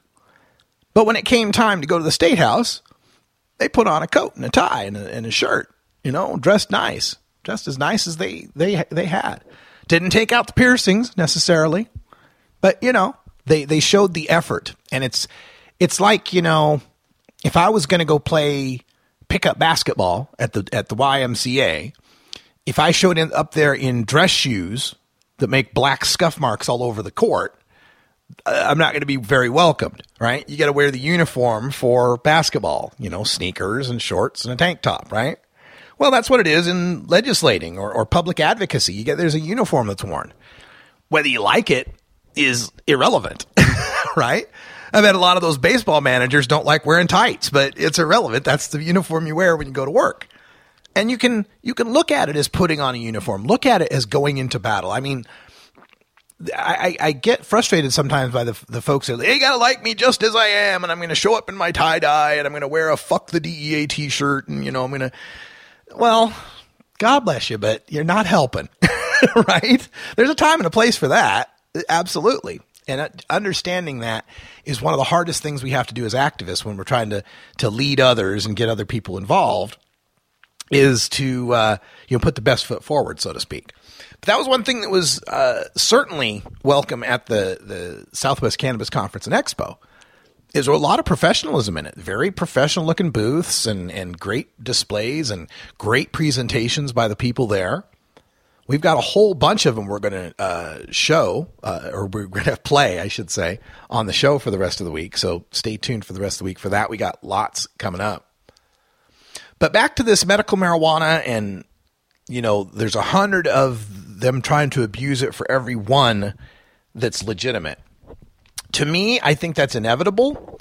I think no matter how you want to divide marijuana into medical or recreational, it just can't be. It's one plant. it is hemp and it's cannabis and it's pot and it's marijuana. It's one plant. We can pretend and make lines to divide it, but they won't work because nature doesn't work that way. The law of supply and demand doesn't work that way. Your legislature can can pass a bill that says pi is equal to 3.0 doesn't make it so. So I think we, we've got a problem in that you can never, you know, never artificially divide marijuana that way. And so any attempt you have, and, and people hate me for saying this, but anything you do to pass a medical marijuana law has to inevitably lead toward legalization. It's already happened in four states. And this is one of the, you know, things the opponents put out there. We can't pass medical because it'll lead to legalization. And I don't disagree with them. Because what keeps prohibition afloat? Ignorance about marijuana. What happens when you legalize medical marijuana? People become less ignorant about it. What will be their natural inclination after they become less ignorant? To end prohibition. And I've always been of that, you know, yeah, let's legalize medical first, of course, if that's what we can get done. But after that's done, we're not going to stop, are we? No, we're going to point out how, hey, look, we gave a subset of people some marijuana and nothing bad happened. Why don't we give more people some marijuana and see if nothing bad happens? And of course, a- after we've got four states that legalize now, that becomes even more of, of, a, of a concern. That becomes even more of a powerful argument. Now we've actually done it. We went from medical in four states to legal in four states, and oh my God, nothing bad is happening. In fact, we're making a lot of money. We're controlling a lot of what few harms there are through potency testing, labeling, those kind of things, educational campaigns. So, as you push forward for medical marijuana, you you have to keep pushing forward to it, and of course, you'll have people like you know uh, Alexis and other medical marijuana patients whose position is unassailable. But trying to draw the line, no matter where you draw it, is going to have people on the on the wrong side of the line f- trying to find their way over that line. They can't not want to do that, and we can't fault people who are currently criminals for doing something that's not harming others from trying to find loopholes and, and ways to use a system to avoid being persecuted and prosecuted and incarcerated. You know, there's that, you know, well, there's the 100 skateboard. I've made that point too. The skateboarders going to the dock in the tent to get their recommendation before the Kottonmouth Kings concert. But I'm not blaming the skateboarders. Hell, go for it. You got a way that you can pay 40 bucks and not go to jail for pot? That's great. Now, what does that do to the medical marijuana movement? Well, like the chatter says, it makes it harder to pass medical marijuana because people think it's just legalization. So eventually, I think after we pass these legalization initiatives in five more states, we get to nine states with legalization, maybe 10 if Vermont passes its, you know, through its legislature. And then we get another Florida or Ohio and Missouri, maybe Arkansas, maybe Idaho passing medical marijuana so that we, even if we get just two of those states, we've got half the U.S. states that have medical. Eventually, this means that the debate has to be going to legalization because it'll be increasingly obvious that we got, t- you know, 10 of the 50 states, you know, 20% of the United States is, is legal. 50% of the United States is medical. Why are we even playing with this difference between medical and legal anymore? Let's start arguing about whether or not we should just legalize marijuana. That's that's where I think that is eventually headed. Hey, bud. Let's party. Wow, man. I'm telling you, I'm jet lagged. The show's gone long. My timing is all off. We missed 420 by seven minutes. We're seven minutes late to 420, which means um, we are in imminent danger. We're going to take care of that danger with a safety briefing. We'll be right back with more from the Southwest Cannabis Conference and Expo with Canamoms right after this.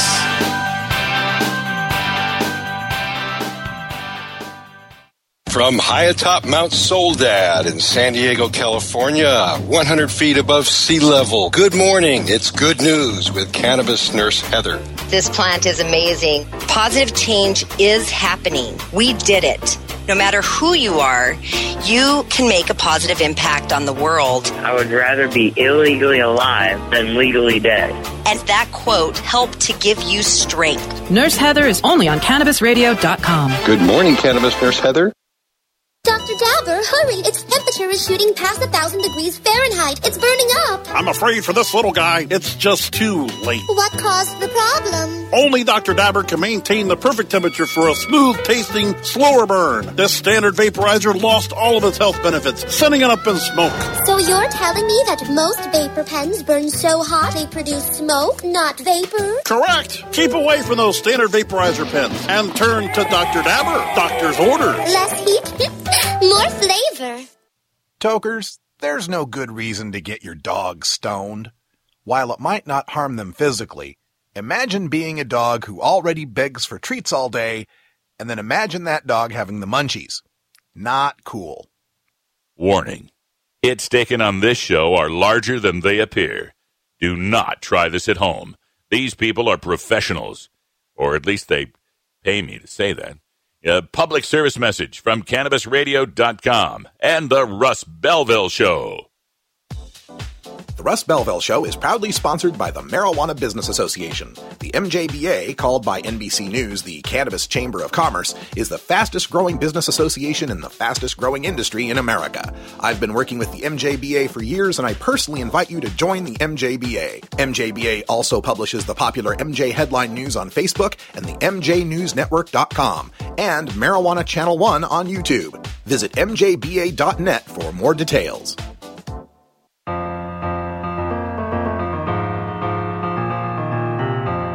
Pod 2.0. It's not your father's Woodstock weed. This is the Russ Belville Show on CannabisRadio.com. Welcome back, everybody. Half past the hour here, and reminding you coming up at the top of the hour, Stoner Jesus takes over here live on CannabisRadio.com. And I'll be making my way to Lucky Horseshoe Tattoo, its new location. One of it's got two locations now. Heading to Lucky Horseshoe Tattoo to get the update on my back tattoo. We've got to add Anchorage, Columbus, Richmond, and a little Jamaican flag. So I'll be enjoying a little bit of pain, and I might just periscope it.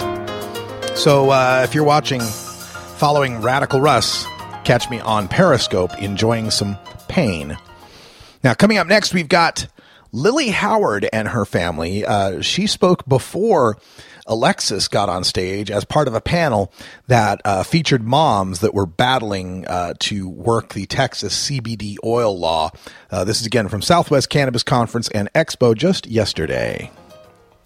Hi, my name is Lily Howard. I am eight years old. I have a sister Harper who is five and a brother Seth who is one.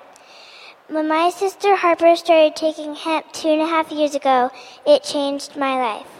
Instead of just doing things for her, I could help her do things for herself. My sis, my sister, um,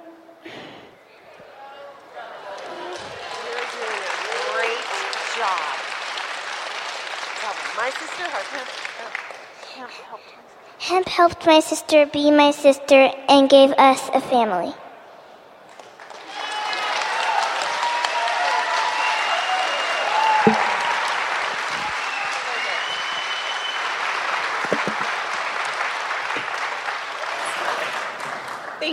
I'm gonna try not to cry. I'm so proud of her.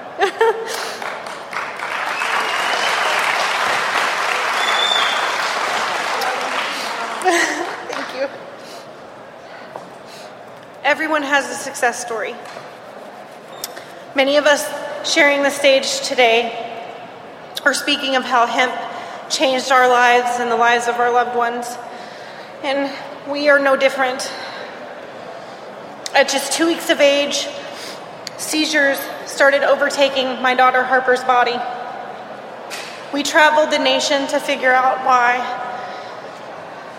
And nine months later, we were given a diagnosis of CDKL5 disorder. At the time in 2011, this rare and often deadly condition affected only 300 worldwide. Harper was one of them. Today, that number is doubled, almost tripled. Most with CDKL5 are confined to wheelchairs, cannot walk, talk, or care for themselves, suffer from scoliosis, visual impairment, gastrointestinal issues, sensory issues, and seizures. The worst part was hearing the words, no known cure. I can sum up in one word how my husband and I felt about that. Unacceptable. Unacceptable. From that point on, we knew what we were dealing with, and we decided to honor Harper by learning as much as we could about CDKL5 and giving her the absolute best life possible. Our hearts went out to other families that were affected by this condition and the symptoms of it, such as epilepsy. We launched hopeforharper.com in an effort to share what we were learning with everyone around the world. During the first three years of Harper's life, I cried. Still crying. no, I cried. I cried every day. I cried every day, and I prayed every day that if God wasn't going to heal her, that He would take her and set her free. But that didn't happen. And when that didn't happen, I realized that it's because Harper had a mission. And then it became our mission to help her fulfill her mission. In the fall of 2013, I saw a documentary on cannabis use for seizure control. And I thought, well, we live in Texas. we can have all the guns in the world, but marijuana, even for medical use, at that time just wasn't going to happen.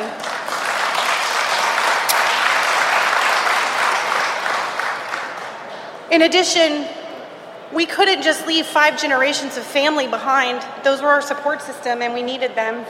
We couldn't leave the team of doctors that we built for Harper that kept her alive each year for us. Moving wasn't an option. After extensive research, we figured there had to be an alternative, and we found one. It was RSHO from hemp meds. Immediately upon consumption of RSHO, Harper's seizures were cut in half. Harper went from 40 plus seizures per day to none after six months of using RSHO.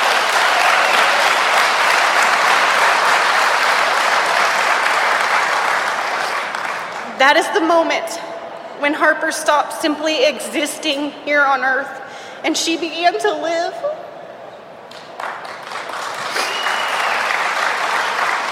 Her increased interaction, her increased interaction strengthened the bond between her siblings, between us as her parents, her other loved ones. It took her off the failure to thrive list.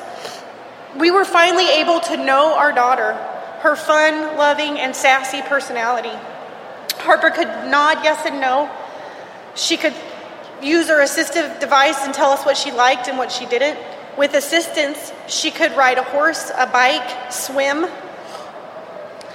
She wanted to be with other girls her age, dress up, and have fun. Harper redefined what it meant to have a normal childhood. In 2015, she was crowned National America Miss Texas Princess Cover Girl.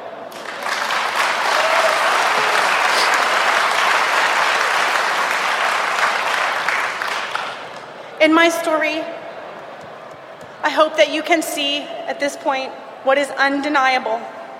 Hemp helps. I stand here today and I encourage all of us to help others lead by example. Whether it's sharing our unique stories to educate one person, one country, the world, we need to stop fighting and start unifying because hemp helps. For those who cannot relocate to a medical marijuana state, please tell them about RSHO. It's an option that's available to them in all 50 states. You can read about it on hopeforharper.com. We need to be giving people support so they don't feel isolated and they feel encouraged to try everything that is available to them. It is surreal that today we are standing at a cannabis conference together in Texas because hemp helps.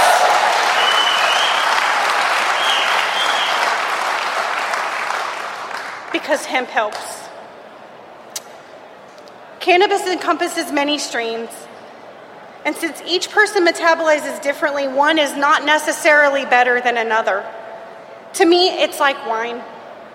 Not that I drink a lot of it, but I know that there are a number of varieties out there, and everybody needs to find the one that suits them best. Cannabis is the same. There are a number of varieties, and we need to encourage people around the world to find the strain that works the best for them and that they take what's available to them because hemp will help them. If we as a cannabis culture cannot unify in respect, How can we petition, not fight, for what we already know? I'm going to say that again. If we as a cannabis culture cannot unify in respect, how can we petition, not fight, for what we already know? Hemp helps.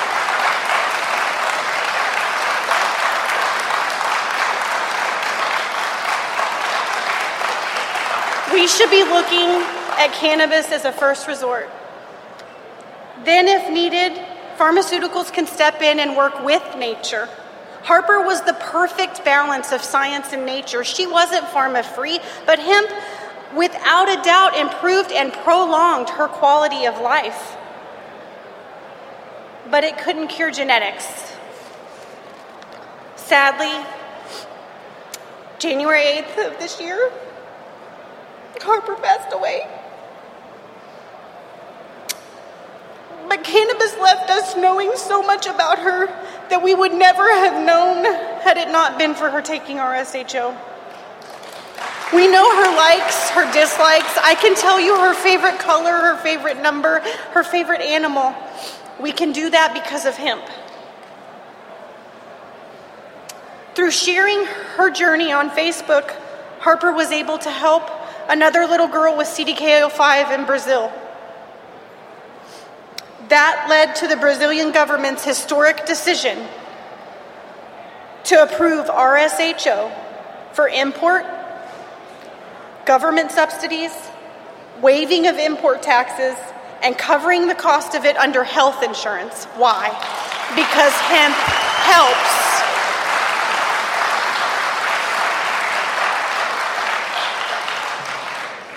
Harper left the world with one final gift.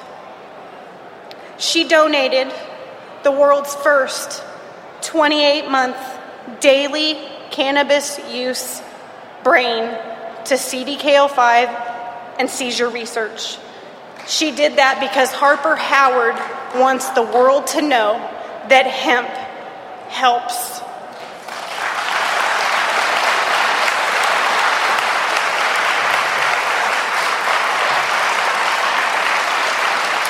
Thank you.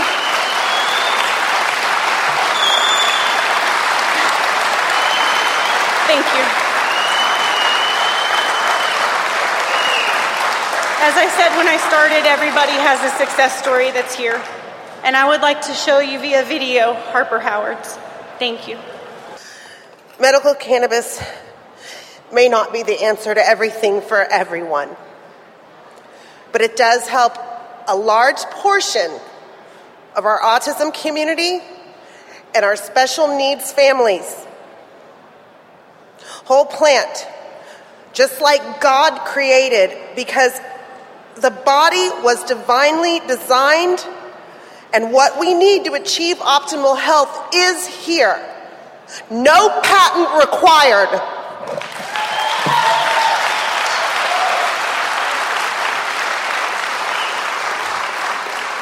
And my son deserves access. All our children do. That's more from the Southwest Cannabis Conference and Expo, uh, yesterday's proceedings at the Fort Worth Convention Center here in Fort Worth, Texas. I'm actually in Arlington, coming to you live from Dubious Studios, the headquarters of DFW NORML. When we come back, we've got more highlights from the Cannabis Expo, including Renee Petro from Canamoms and a visit with our good friend and cancer survivor Barbara Humphreys coming up next, right after these messages. Then make sure you stay tuned. Stoner Jesus is coming up at the top of the hour, live here on CannabisRadio.com.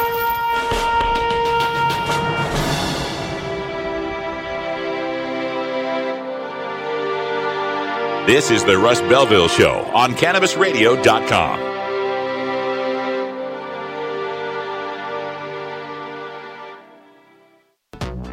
When you are starting up a medical cannabis business, you want a fired up lawyer who understands the needs of cannabis consumers.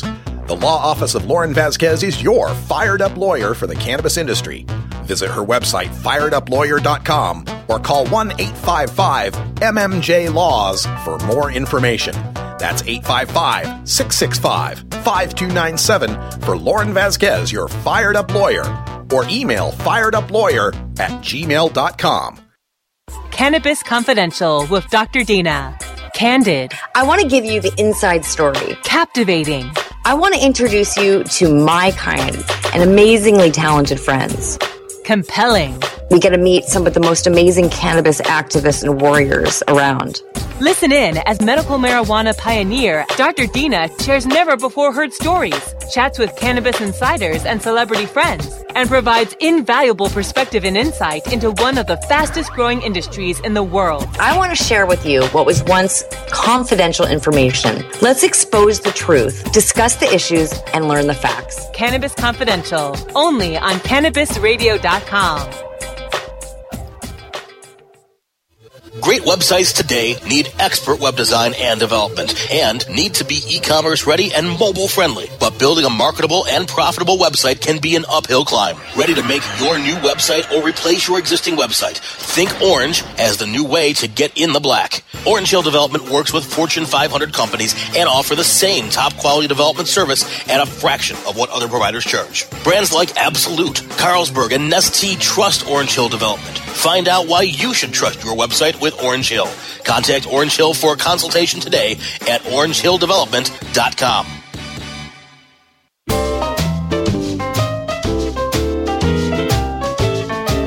Pod 2.0. It's not your father's Woodstock weed. This is the Russ Belville Show on CannabisRadio.com. Sun's going down here in Arlington, Texas. We are live on CannabisRadio.com. Radical Russ here, where we finished up the Southwest Cannabis Conference and Expo. Got a couple more excerpts from that conference. Make sure you join us tomorrow. I'll have more highlights, including my personal interviews with former quarterback of the Chicago Bears, Jim McMahon, former defensive end for the University of Idaho Vandals, Marvin Washington. He's also a pro football player, too. But uh, anyway, this is Renee Petro from Canamoms, followed up by Barbara Humphreys.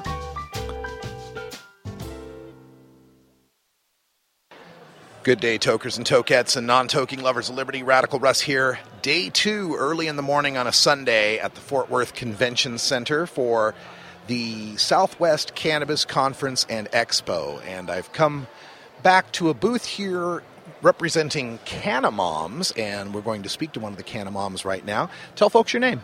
Renee Petro. Hi, Renee, and tell us about Canamoms. So, Canna Moms is a group of moms that provide awareness of education about and access to alternative and supplemental health care options for the critically or chronically ill, medically complex, and special needs children.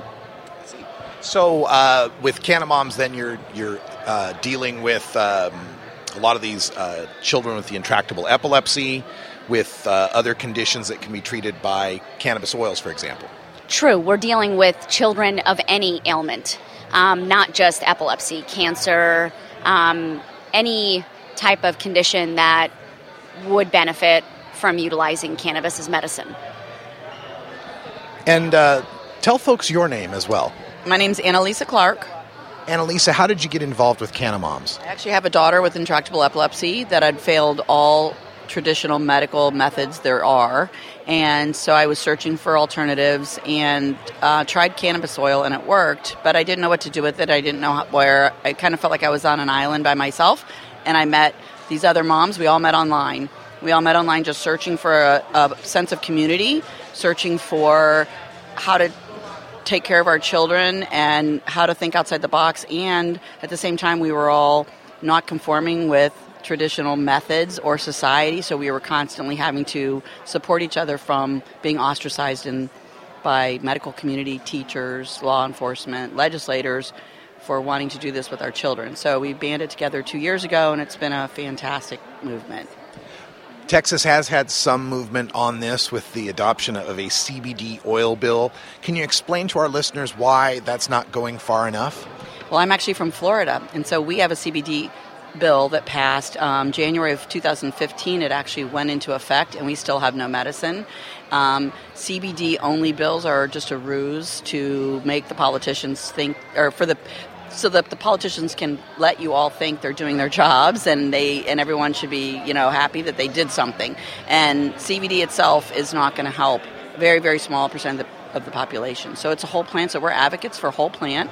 We're advocates for domestic use um, not imported things but domestic whole plant um, CBD, THC, THC, whatever's needed, because we know that the entire plant and all of its components are important for healing. Um, and these CBD bills will never go anywhere. They're, they're not, they're, they won't be profitable for the poor people that are putting tons of money in them. And then all the patients that wait and wait and wait just for access, I fear are going to be disappointed when they see min- minimal results. They might see results at the beginning and then they quickly fade, and then they won't have an alternative to go to because the legislation has restricted access to everything else. Now you mentioned you're from Florida, so Canna Moms is a national group, I assume. We are. We actually started in Florida, and we are a national organization, and we just started doing chapters. So if you go to the cannamoms.com website, you can actually start a chapter in your state or local community, and then we support you in that with all of our education awareness, our legislative issues, um, as well as our community with it, which is our goal would be to raise funds to have grants for people who need access to medicine because even if it's CBD only, it's very expensive. And that's our other concern is even the states that are legal, the people who need it can't afford it. And the states that are coming online, no one's talking about this. And so um, our goal is to be able to raise enough funds that we can provide grants to people who need the medicine or need re- relocation because it's a failed or an inactive rules in their state and they might need to go somewhere else. We all went to another state at one time and someone was generous enough to sponsor us and help us do that and we want to be able to give back to others like we were given to. That's beautiful. And as you've uh, been on this journey, has this, uh, I assume it's been incredibly difficult in a lot of ways. And uh, had this been your first foray into activism and politics? Yes, it has. I had never, ever um, gotten involved with advocacy or activism other than advocating for my children. Um, and the politics side was very interesting. I'd never paid attention at all. And we actually had an amendment that didn't pass, lost by 2%. And I really didn't even pay attention to that at the time. And, um, but we all testify in our state capitol. We go to all the hearings, we follow the bills, and it's very frustrating because our legislators are not willing to listen. And I think we need federal movement that will force our state legislators to listen. But they're not listening to us from a state perspective. Tell our listeners how they can get in touch with Canna Moms, because I know there's a lot of them listening out there and they want some support. So if you go to cannamoms.com, that is the best place to go. And from there, there's a way to start a chapter or even to contact us for help. We have do have pages in different areas that are regionally specific, but if you just go to the Canna Moms website, we are on Facebook as well. So you can like us on Facebook. It is an open community group, so it's not a closed group, and it is um, just meant for advocacy, awareness, and community support. That's excellent. Thank you for doing what you're doing and standing up for all the parents out there that need access to this whole plant medicine. And thank you. Thank you. All right, check them out, cannamoms.com. I'm Radical Russ. We're going to take a break. We'll be right back after this with more from Southwest Cannabis Conference and Expo. Welcome back to the Southwest Cannabis Conference and Expo. Radical Russ here on the floor, day one in Fort Worth, Texas, and joining me is someone I'm really, really happy to see, Barbara Humphreys. How you doing? I'm doing great. How are you? I'm doing great, and what gorgeous hair you have. Thank you very much. I'm so happy to have hair now. Last time we had spoken, you were battling cancer, you were going through chemo, you'd lost your hair. We had a, a great interview, ended up on my top 10 for 2015. Tell us what's been going on for you since then. Well, as of October 2015, I'm now officially cancer free. Yes. I'm finished with all of my treatments. So I haven't even had to go back to my doctor, and it's been fantastic. And I'm growing hair in now. As you, it's about four inches long and curly. Yeah. Um, now I am serving as the patient outreach coordinator for DFW NORML. So I'm getting more involved with that, and I like to help patients with as many resources as I can provide them with, whether it be links for just financial help or I'm having people reach out to me for a lot of different reasons. I try to help any way I can. How much outreach are you getting? Like uh, in a week, how many calls are you going to get from people in Texas desperate for medical cannabis? I get several messages. My inbox is always full. Um, a lot. Uh, what are, what?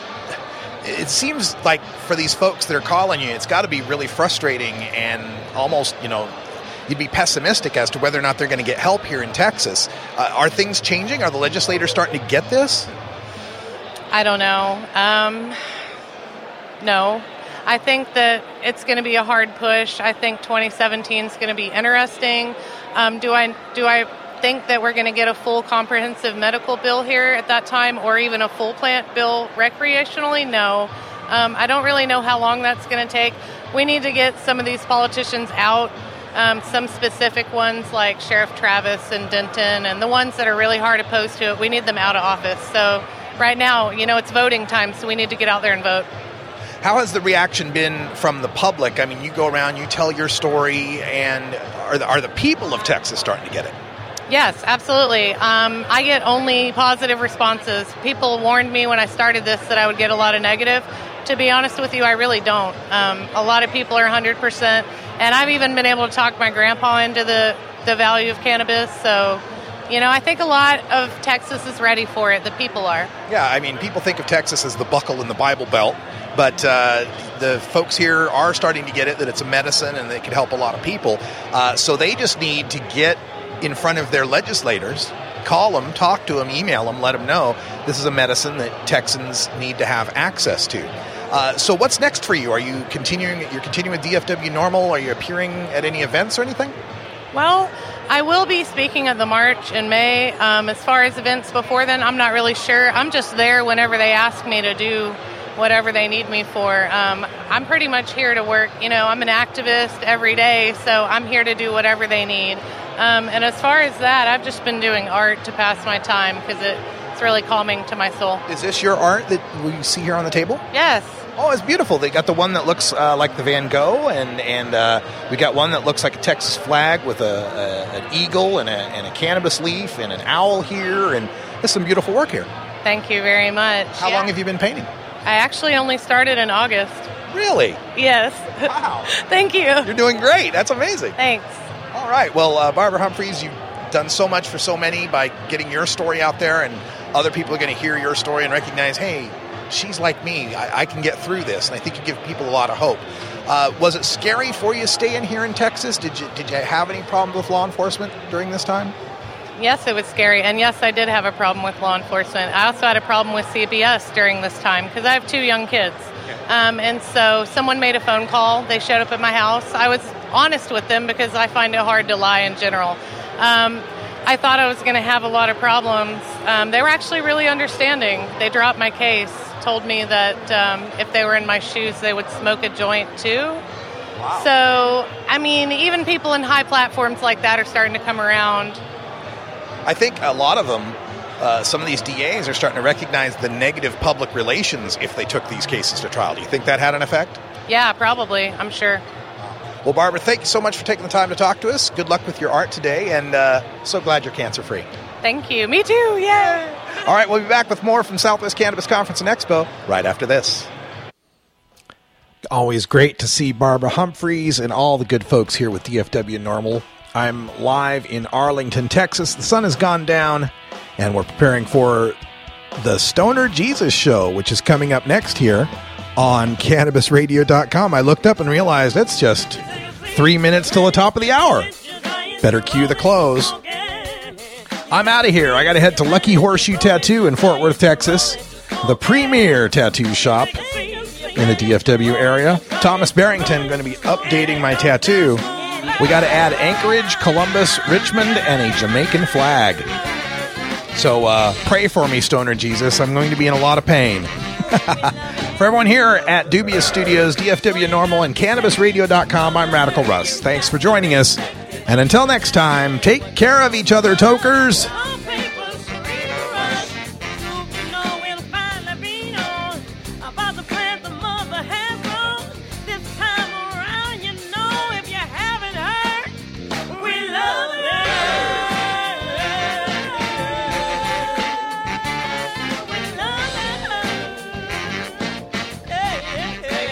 This is the Russ Belville Show. The Russ Belville Show is blogging and podcasting daily at radicalruss.com. You take a seed, you plant it, you grow it, you it, you roll it, you smoke it. You take a seed, you plant it, you grow it, you it, you roll it, you smoke it. You take a seed, you plant it, you grow it, you it, you roll it, you smoke it, and it goes down.